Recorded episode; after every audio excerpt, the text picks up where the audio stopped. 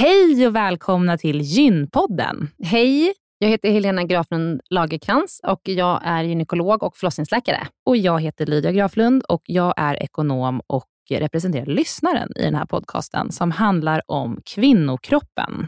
Det är vetenskaplig fakta om kvinnokroppen och det du hör i den här podden är det som man kan höra om man får träffa en läkare eller en barnmorska i ett eh, möte. Men ibland så bjuder vi in gäster som berättar om sina personliga erfarenheter och ibland är det också spekulation, men då är det verkligen tydligt att det är spekulation. Annars är grunden för den här podden vetenskaplig fakta om kvinnokroppen. Så är det. Hoppas att ni vill lyssna. Välkomna. Välkomna.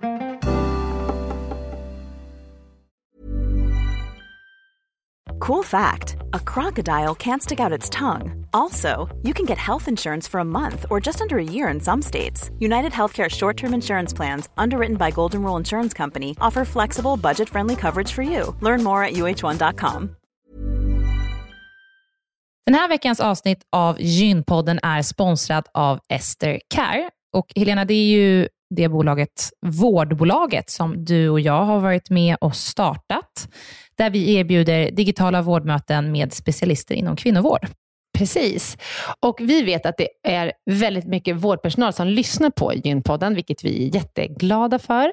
Och vi behöver alltid fler gynekologer till SDKR. Så därför vill vi nu göra en shout-out till alla er som lyssnar ute som vill vara med och förändra svensk kvinnovård.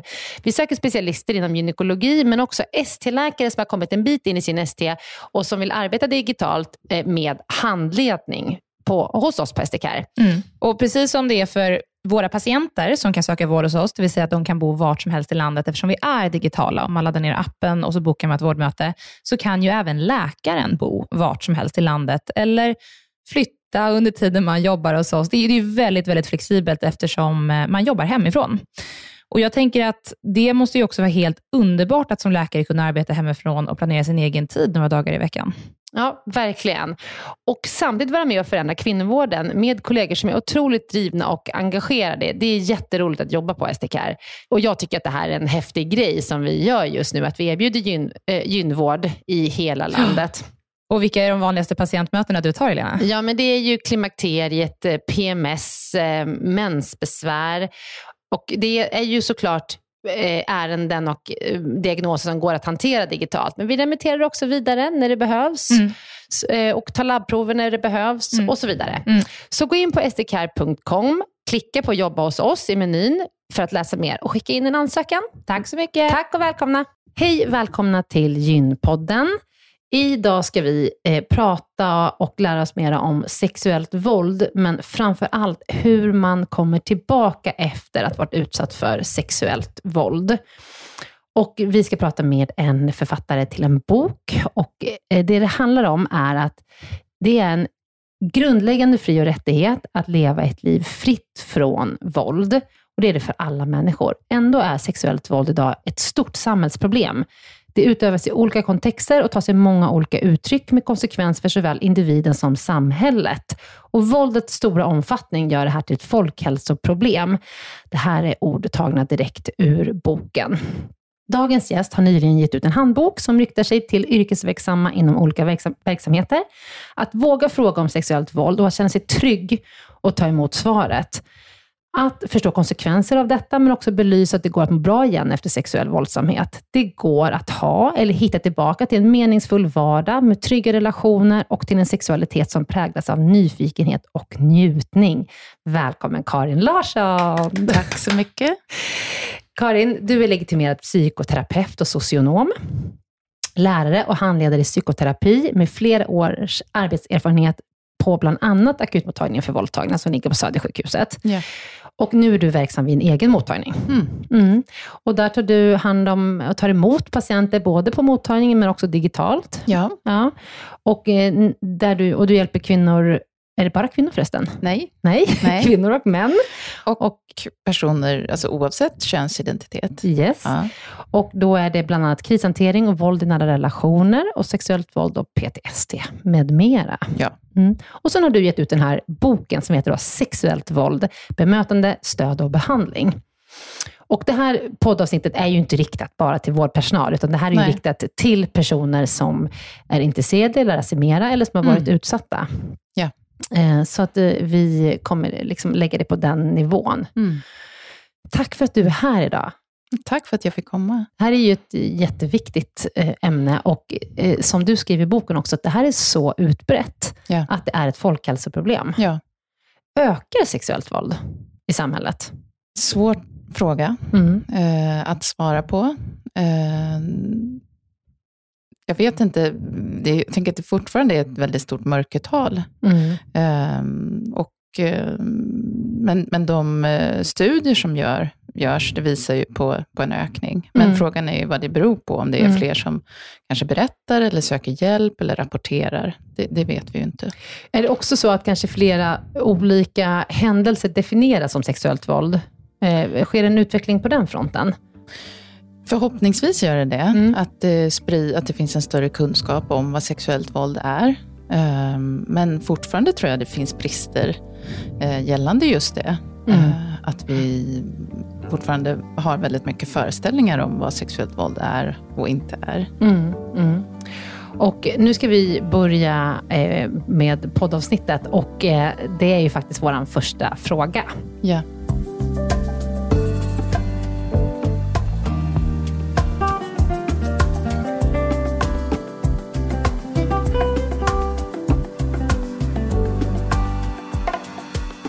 Så Karin, vad räknas till sexuellt våld? Ja, och den frågan är inte, det finns inte ett enkelt svar på den. Och det är väl det som är det viktiga att belysa här också, att sexuellt våld är, eh, det kan vara en väldigt mm, komplex och bred variation av eh, handlingar och upplevelser. Eh, och det kan vara allt från kränkande sexuella kommentarer, det kan handla om att eh, få bilder sex, med sexuellt innehåll skickade till sig eller att någon sprider bilder eh, av en. Men det kan också handla om att, att eh, ofrivilligt eller utan samtycke vara med om eh, sexuella handlingar eller tvingas utföra sexuella handlingar. Mm. Och då kan det ju både vara beröring eller, eller andra typer av handlingar, men också att kanske att tvingas titta på porr eller att titta på när någon annan utför sexuella handlingar, eller vissa sexuella praktiker. Det kan också handla om att man inte får använda preventivmedel eller ja, så Att det, man inte får använda preventivmedel? Ja, att man nekas att använda preventivmedel. Som en kulturell grej till exempel, eller religiös? Eller? Nej, jag Nej. tänker att det, ja, det kan ju förekomma i nära relationer också, som ett Mm. maktmedel. Mm, Okej, Ja. så tänker du. Mm, jag förstår. Och, och där är lite viktigt också, tänker jag, för att mycket av det sexuella våldet utövas ju i nära relationer. Och där är det ofta ännu mer svårt att definiera sexuellt våld, för där kan det sexuella våldet också fylla funktionen som en strategi för att lugna eller eh, anpassa sig för att minska annat fysiskt våld.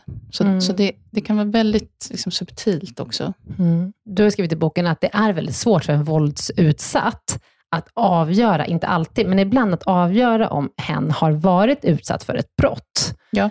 Och, och det, men kan det vara, tänker du sig så här, med en kränkande ord eller så, kan det vara också hur man själv tar emot det? Förstår du vad jag menar? Om det, är det liksom också en avgörande del i om det är en eh, sexuellt våld? Om någon kallar eh, mig något jättehemskt och jag Mm. skakar av mig det och går vidare, Mm. och någon annan tar väldigt illa vid sig, är det också liksom viktigt att ha med i beräkning? Eller förstår du vad jag menar? Eh, Jo, så kan det ju vara. Jag tänker vi, vi behöver ju såklart se till den kontexten som, som våldet utövas i, eller, eller handlingarna utövas i. Eh, och jag tänker när vi pratar om, om samtycke så vet vi att det är en väldigt komplex liksom, fråga som, som vi behöver eh, vi behöver reflektera mycket kring eh, hur, hur vi uppfattar det och hur vi upplever det. Och för att göra det behöver vi prata om sexualitet och sex mer, tror jag, generellt. Mm. Men jag tror också att det finns, som vi var inne på, de här föreställningarna om vad sexuellt våld är. Jag tror fortfarande att vi mycket eh, har föreställningen, eller liksom påverkas av föreställningar av att det handlar om en överfallsvåldtäkt utomhus av en okänd man. Mm. Eh, men det är ju en bråkdel av alla eh, övergrepp som sker. Mm. Det, det är ju det, den föreställning vi har. Ja. Okända gärningsmän i mörka parker som Ja. hoppar på unga tjejer. Ja. Men sen har vi också lärt oss, de senaste åren tycker jag, liksom att det pratas mer och mer, att det absolut mesta sexuella våldet utövas i hemmet av någon man känner. Ja. Men finns det några andra grupper som är liksom särskilt utsatta, som vi inte pratar om så mycket idag? Jo, det, det, det finns ju... Alltså, det är viktigt, tänker jag, det du säger, att den, den största förekomsten är eh, mäns våld mot kvinnor och flickor. Eh, och det är viktigt att, att betona, för det talar ju också om ett större samhällsproblem. Men sen tror jag också vi behöver se att alla kan bli utsatta och alla kan utsätta, oavsett könsidentitet.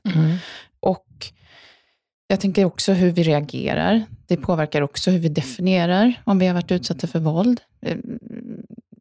Vi har ofta en så subjektiv bedömning, tror jag, av att eh, sexuellt våld ska vara farligt, det ska innehålla hot eller våld. Så är det ju inte alls. Det behöver inte alls ha förekommit våld eller hot för att det är sexuellt våld.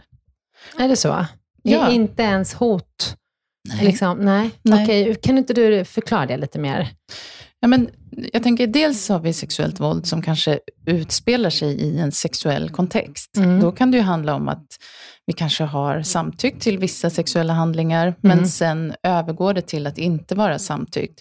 Och där behöver det inte alltid förekomma uttalade hot eller våld för att den typen av påtryckning eller rädsla ska, ska finnas med där vi inte vågar säga ifrån eller säga nej eller visar det. För att kroppen kanske reagerar med mer den här paralysreaktionen.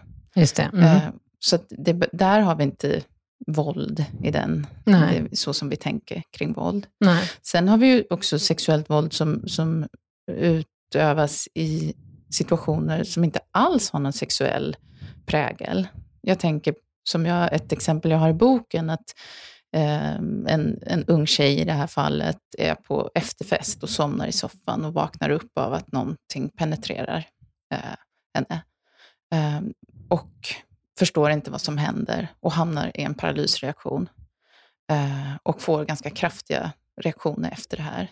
Det, det fanns ju inget sexuellt överhuvudtaget i det egentligen, utan det är ju bara själva... Eh, Penetrationen Ja, som är i precis. sexuell. Ja. Mm. men inte, det fanns liksom inte någon sexuell relation Nej, jag fattar. i den situationen. Mm. Så Mm. det, det, det finns ju väldigt många olika Mm. situationer. Mm. Men eh, personer som jag tänker oftast kan bli bortglömda, det är ju kanske personer med funktionsvariation Ja. och äldre personer. Ja. Tror jag inte får frågan lika ofta, är du utsatt för våld? Nej. Det ingår ju eh, ofta att man ska fråga om våld om man kommer till en akutmottagning eller om man eh, skrivs in på mödravården Ja. och, och, och vissa liksom situationer och sådär. Men jag tänker att det finns många som aldrig får frågan om man blir utsatt för våld. Nej. Och där tänker jag också vi, vi färgade av norm, normer också. Jag tänker att eh, vi ser inte äldre personer som sexuella varelser eh, och därför frågar vi inte. Eller vissa personer med funktionsnedsättning får inte heller frågor kring sex eller sexuell hälsa eller sexuell utsatthet. Mm. Sen att bisexuella kvinnor hade rapporterat hög utsatthet, skrev du i boken. Ja, alltså det finns forskning som visar att hbtqi-personer har en högre utsatthet generellt, men där gruppen bisexuella kvinnor verkligen sticker ut eh, med hög förekomst. Men man vet inte varför. Det är väl inte helt kartlagt varför, eh, men det, det, det som finns i de resonemangen handlar om också kring normer, att det finns en sexualiserad bild av bisexuella kvinnor. Eh, men också att det finns en högre förekomst av alkoholproblematik. Eh, eh, ja. Mm.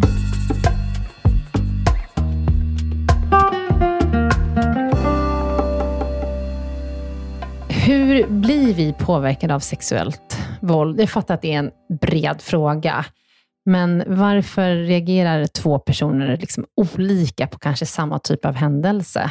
Ja, alltså det är ju så att två personer kan reagera helt olika på en, en potentiellt traumatiserande händelse. Eh, så det är inte händelsen i sig som är traumat, utan det är ju våra reaktioner på det. Och hur vi reagerar kan påverkas av olika faktorer. Både eh, faktorer som har att göra med innan händelsen, till exempel om vi har varit utsatta för våld tidigare, eller om vi har eh, erfarenhet av, av, trauma i barndomen, så, så, utgör det en större risk att reagera med liksom svårare psykisk ohälsa, som till exempel PTSD. Och vi vet också att reaktioner under själva eh, utsattheten kan påverka. Eh, den här forskningen som är gjord kring paralys eller tonic immobility visar att... Alltså att man ligger helt stilla under till exempel en våldtäkt, att ja, man inte vågar skrika, eller man, man kan, kan, inte skrika. Nej, Nej, precis. Kroppen gör eller går in med en skyddsreaktion helt enkelt. Mm. En reflexmässig reaktion mm. eh, som påverkar funktionerna i kroppen, där vi blir ofta stumma, stilla, mm. kan inte röra oss eh, och kanske får de här mer dissociativa eh, reaktionerna. Mm. Vi liksom upplever omvärlden annorlunda och minnet påverkas. Mm.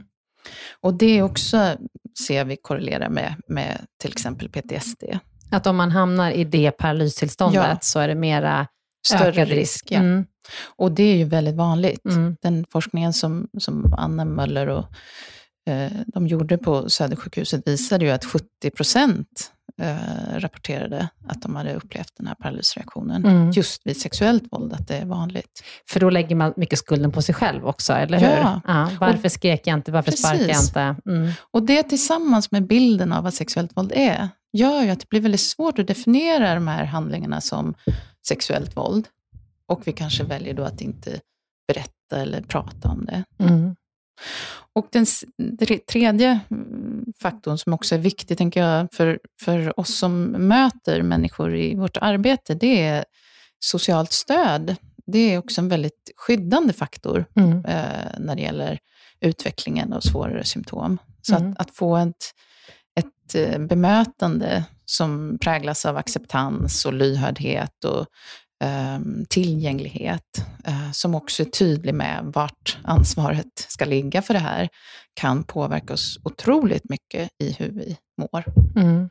Så om man har varit utsatt för ett eh, övergrepp eller våld av något slag, var tycker du att man bör söka hjälp för att få det här det sociala stödet som är så viktigt för att förhindra långvariga besvär? Ja, alltså det viktigaste tror jag är att vi pratar med någon. Mm. Att vi söker stöd kanske eh, i, i, den närmaste kretsen, som i sin tur kanske kan stötta oss att söka eh, annat stöd om vi behöver det. Eh, alltså, vi människor har ju en fantastisk förmåga att självläka efter potentiellt dramatiska händelser. Eh, så det, det är också viktigt att betona liksom att vi, vi har de förmågorna. Men just när det gäller sexuellt våld så, så vet vi också att det är den typ av händelse som utgör störst risk för att utveckla svårare symptom. Så det är också viktigt att följa upp och se, består de här reaktionerna eller symptomen? Då kan det vara viktigt att vi faktiskt får professionell hjälp. Mm. Men, så, så att, men om man har varit utsatt för en våldtäkt, då ska man ju alltid söka professionell hjälp direkt. Då ska man inte gå till sina eller anhöriga, tänker jag. Nej, eller både, jag tänker, både och. förhoppningsvis har vi mm. ett, ett stöd eh, i, i vår närhet också. Men eh, har vi eh, nyligen varit utsatt eh, för ett sexuellt övergrepp eller en våldtäkt, så är det ju väldigt bra att söka sjukvård mm. Eh, efter det. Mm. Och var ska man söka? På vissa orter så finns det ju tvärprofessionella team som tar emot, som är specialiserade. Och annars kan man vända sig till sin eh, kvinnoklinik, gynmottagning, akutmottagningar eller vårdcentral. Mm. Det, det, ser lite olika ut i landet. Mm. Vad är en vanlig akut stressreaktion? Ja, det är en reaktion som uppstår direkt vid händelsen eh, och eh, kvarstår ofta. Eh, man brukar prata om upp till en månad efteråt. Och den är ofta både fysisk och psykisk, alltså att man upplever kanske att kroppen påverkas genom olika stressreaktioner. Man kan känna sig väldigt spänd och ja, men på helspänn. Och Sömnen. sömnen påverkas av, av det ofta. Eh, Huvudvärk. huvudvärk, ont i magen, svettningar. Mm. Eh, ja, en massa olika reaktioner som, som, som tar sig uttryck i kroppen. Mm. Som kan vara ganska obehagliga för Mm. många. Att Mm. Man känner inte igen det där och det kan kännas skrämmande. Mm. Men, men det är kroppen som reagerar på, eh, på hotet eller på händelsen. Eh, och, och viktigt här är också att de här akuta reaktionerna, de är inte, det är ingen sjukdomsreaktioner, utan det här är ju normala reaktioner på en ofta onormal upplevelse eller Mm. händelse. Mm. Och känslomässigt så, så brukar man, min erfarenhet är att många upplever sig ganska avtrubbade i, i början. Att man kanske känner sig tom eller inte känner någonting. Och det kan också försvåra den här definitionen. Mm. För jag tror där har vi också en föreställning om att ja, men, man ska reagera väldigt starkt och bli väldigt ledsen eller ja, Mm. Skrika och gråta. Precis, Och, mm. och det, är- det är ganska, så kan man också reagera. Mm. Det finns verkligen inget rätt eller fel sätt, men det kan också göra det svårt för, för många gör inte det, Mm. utan det kan komma lite senare. Eller så kan det också vara så att vi skiftar väldigt mycket mellan att känna ledsenhet, tomhet, eh, rädsla, Mm. obehag. Mm. There's never been a faster or easier way to start your weight loss journey than with PlushCare. PlushCare accepts most insurance plans and gives you online access to board-certified physicians who can prescribe FDA-approved weight loss medications like Wigovi and Zepbound for those who qualify. Take charge of your health and speak with a board-certified physician about a weight loss plan that's right for you. Get started today at plushcare.com slash weight loss. That's plushcare.com slash weight loss. plushcare.com slash weight loss. Ever catch yourself eating the same flavorless dinner three days in a row? Dreaming of something better? Well, HelloFresh is your guilt-free dream come true, baby. It's me, Kiki Palmer. Let's wake up those taste buds with hot, juicy pecan-crusted chicken or garlic butter shrimp scampi. Mm. Hello Fresh. Stop dreaming of all the delicious possibilities and dig in at HelloFresh.com. Let's get this dinner party started.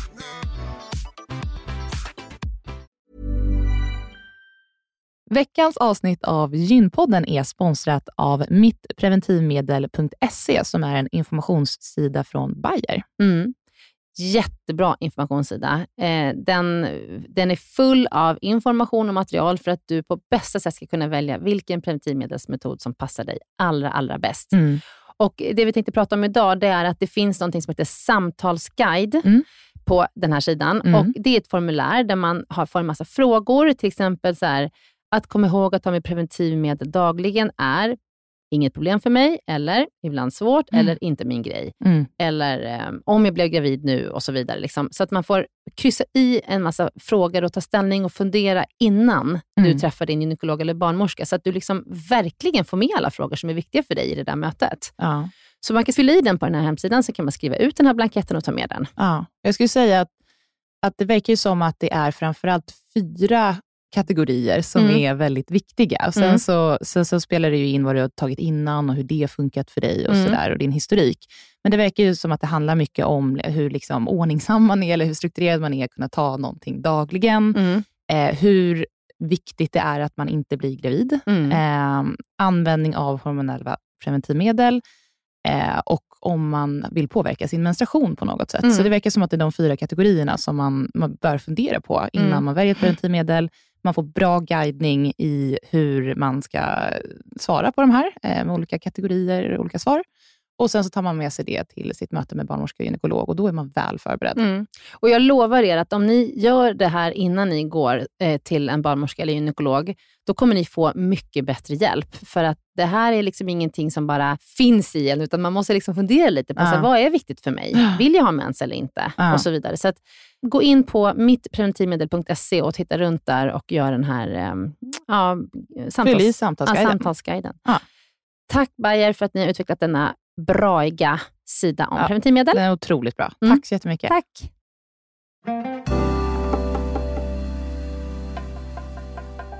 Men och vad är sen PTSD? För det är ju någonting som utvecklas efter ett tag. Ja, Mm. PTSD, vad står det för? det står för posttraumatiskt stresssyndrom. Och det är ju en psykiatrisk diagnos eh, som man ställer först efter, efter en månad. Och det är i och för sig ganska tidigt att ställa en PTSD-diagnos. Men, men in, efter tre månader, så, så om de här posttraumatiska reaktionerna kvarstår, eh, då kan man behöva screena för PTSD Mm. för att fånga upp det och se, följa det. Mm. Eh, och PTSD, nu var det länge sedan jag läste om det, men det är väl det här att man återupplever liksom traumat eh, och man undviker Ja. att liksom mm, utsätta sig i någon situation där Ja. det här kan påminna om... Precis. Mm. Det är fyra olika kriterier, eller kluster av, av symptom som man brukar prata om. Undvikande är en stor del. Mm. Eh, att man undviker dels eh, såklart direkta påminnelser eh, som är kopplade till händelsen, men också tankar och känslor. Mm. Man försöker, liksom, allt, allt som påminner väcker obehag. Och då blir ofta vår automatiska respons att vi vill undvika bort. Mm.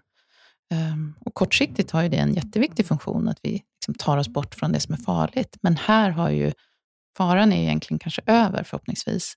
Men kroppen fortsätter, hjärnan fortsätter att reagera som om det händer igen. Och det är väl lite kännetecknande för PTSD, att, att ehm, det är svårt att eh, minnet upplevs inte liksom tillhöra det förflutna, utan det fortsätter att plåga. Just det. Mm. Men finns det skyddande faktorer mot PTSD? Ja, det gör det. Och där är just den här, det här sociala stödet den, mest, den faktorn som, som står ut mest Mm. när det gäller skydd. Socialt stöd och social respons. Mm. Så, så här har vi ju en jätteviktig, ett viktigt arbete. Mm. Mm. Både som anhörig, medmänniska, eh, men också när vi jobbar inom eh, ja, alla typer av yrken egentligen. Ja, tycker jag. jag tänker vården, polisen, Vården, polis, skola, rättsväsende. Mm. Ja, överallt. Ja. Eh, Men vi som jobbar inom vården och i andra områden här då, som vi pratade om, ehm, hur ska vi fråga om det här med utsatthet och sexuellt våld? Det kan ju vara, det kan ju också upplevas väldigt stötande när man frågar om, om det. Ja. Som hur liksom, närmar man sig att ställa den frågan? Och, eh, har det alltid en plats i alla läkarmöten att fråga om, om våld eller sexuellt våld? Ja, så, såklart så ska vi ju ha en lyhördhet när vi pratar och frågar om, om våld. Eh, och också respekt för den vi har framför oss. Eh, att den får bestämma vad den vill säga eller svara eller inte svara. Det är jätteviktigt. Eh, men många studier visar ju att de flesta uppskattar att få frågan. Mm. Och ett sätt är ju att, att faktiskt säga att den här frågan ställer vi till alla. För vi vet att det är så himla vanligt. Mm. Och det finns också studier som jag tycker är intressant att eh, även om man svarar nekande när man får frågan första gången, så kan frågan i sig ha en funktion för att man ska börja liksom reflektera över det här som man har upplevt. Mm. Och närma sig Ehm, tanken att berätta kanske. Ja, Nästa gång jag får frågan kanske jag svarar ja, på den. Så Mm. därför tänker jag att vi kanske snarare behöver fråga mer Mm. och fler gånger. Mm. Och visa att vi, vi eh, är intresserade och att vi orkar lyssna. Och att man är välkommen tillbaka. Så Mm. vi kan behöva liksom fråga flera gånger. Mm. Men hur ser behandling ut för någon som har varit utsatt för sexuellt våld? Det beror ju lite på när den här utsattheten var. Eh, och och det, det är också något som jag tycker är viktigt att vi, även om inte vi är den som jobbar med PTSD eller traumabehandling, så finns det mycket vi kan göra i den här stödjande delen. Eh, jag tänker att vi har kunskap kring vad sexuellt våld är eh, och kan ge information om hur vi brukar reagera. Och att kunna beskriva och normalisera de här reaktionerna. Eh, Det tror jag är jätteviktigt eh, att vi kan göra på fler ställen. Sen behöver vi också bedöma symptomen, som, som vi sa innan, att kvarstår det, då behöver vi få eh, tillgång till en, en behandling för PTSD eller depression. Du som träffar personer på din mottagning som har varit utsatta för sexuellt våld, hur, hur, liksom, hur ter sig mötet? Liksom börjar det lite försiktigt och sen liksom kommer det in i det och det är många sessions, eller är det oftast man liksom bara bubblar ur sig? Eller liksom hur, hur går en terapibehandling till hos dig? Det beror också väldigt mycket på. Mm. Ja. Eh, jag tänker, det har så mycket att göra med när, när våldsutsattheten skedde. Eh, om det hände en gång eller om det har, man har varit utsatt under en lång tid, kanske ända från barndomen. Alltså det, det finns ju en, en, olika grader av komplexitet och också hur det påverkar ens mående. Mm. Har vi en tidig utsatthet, ja men då kanske hela livet har liksom påverkats till den grad att vi, vi tänker att det är det normala att leva med undvikanden eller att, att kanske undvika relationer eller svårigheter. Det, det, det ter sig på så många sätt då och påverkar hela ens funktionsnivå. Och det är ju såklart, det kräver ju en, ofta en längre behandling. Mm. Så. Mm. Eh. Men, och då, då, tänker man ju direkt på, hur ser prognosen ut? För som jag sa inledningsvis, ska vi prata om att det går att komma tillbaka till ett meningsfullt liv och att kunna njuta av sex igen. Och det ja. är lite så här, är ju samhällets bild av att har man varit utsatt så är det liksom, mm. så kommer man aldrig tillbaka. Nej, och så är det ju inte. Verkligen inte. Det är klart att det finns eh, även här liksom faktorer som gör det svårare. Eh, eller som, som, vi sa, att det, det har pågått en längre tid eller man kanske inte har fått hjälp i, i rätt tid. Eh, men, men det går ju absolut att om vi fångar upp det i ett tidigt skede så kan vi också häva de här posttraumatiska reaktionerna. Vi kan minska det här undvikandet. Eh, vi kan förebygga att personen kanske isolerar sig eller börjar hantera sitt mående genom att ta till andra strategier som kanske bara hjälper i stunden mest, men som långsiktigt blir väldigt destruktiva. Ehm, så att, att kunna fånga upp i tid är viktigt. Och sen om vi bedömer att det finns PTSD, då finns det ju också behandlingsmetoder som är välbeforskade och som är väldigt liksom, effektiva. Mm. Uh, och där handlar det väl också då att, att få tillgång till de här behandlingsmetoderna. Och då mm. brukar man ha en, det är ju ofta manualbaserade eh, metoder där man har ja, kanske runt 20 sessioner. Mm. Om man till exempel går prolonged exposure som är en metod. Mm. Men, men så det, är det god prognos, skulle du säga det? Ja. Mm. ja. Ja, det var ett kort svar. Ja. Bra, bra Karin, det känns bra.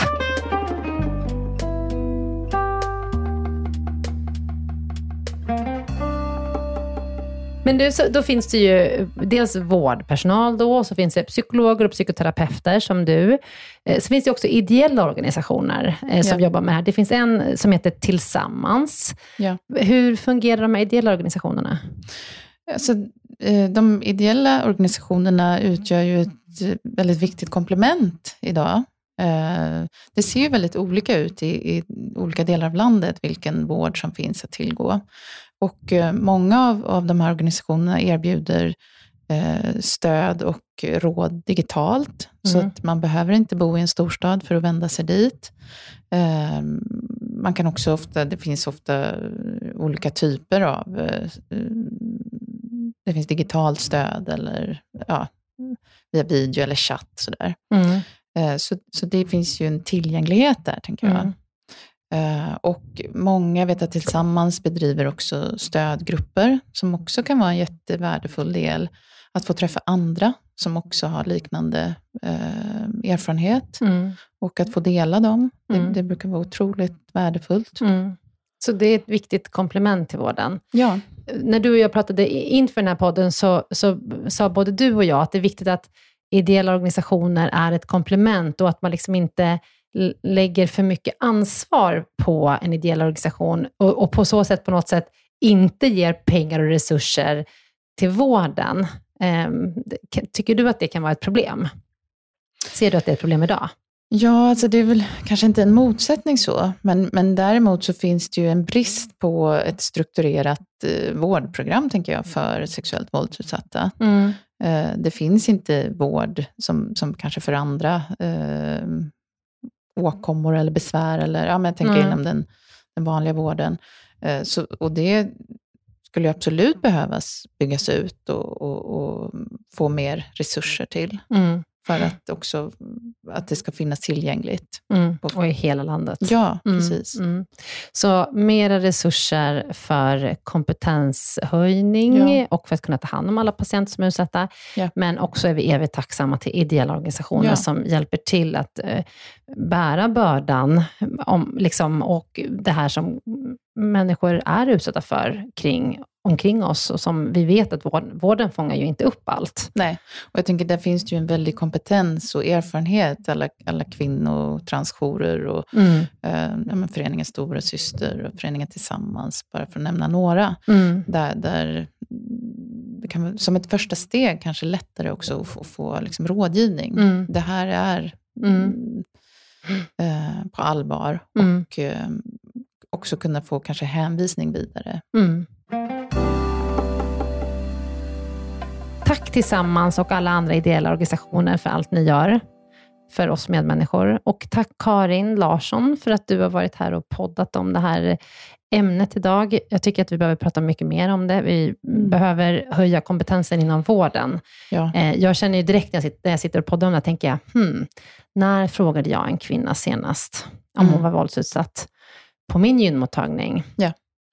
Det är ganska länge sedan. Eh, Sen ibland så får man ju en känsla och då kan man ställa frågan, men det skulle vara mycket bättre om vi gjorde det regel, Ja. regelmässigt. Att man Ja. alltid så här, har du varit utsatt för våld? Ja.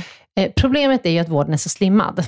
Mm. Så att eh, om man får svaret ja, då hinner man nästan inte med det som man kanske har bokat en Nej. tid för. Liksom. Och det är det som är lite eh, jobbigt att jobba inom vården, att vi Ja. har liksom en ganska hård press Ja. eh, tidsmässigt. Ja, och det är väl jätteviktigt att, att belysa att vi Mm. behöver ju också förutsättningar för att kunna ta emot Mm. svaren. Mm. Mm. Men även där tänker jag att om vi får ett, ett svar som är ett ja, Mm. att vi kanske bokar in en ny tid. Att vi, Exakt. liksom, vi behöver Ja. inte lösa det här och nu. Nej. Det är inget akut liksom, ofta, utan bättre att vi ställer frågan och sen kan erbjuda ett återbesök. Mm. Och visar att ja, men det här kan vi det här är viktigt, det här skulle jag gärna vilja prata mer om, Mm. höra mer om. Ja, det är jättebra tips och jag ska bli bättre på det. Mm. Tack så jättemycket för att du har varit här idag. Tack.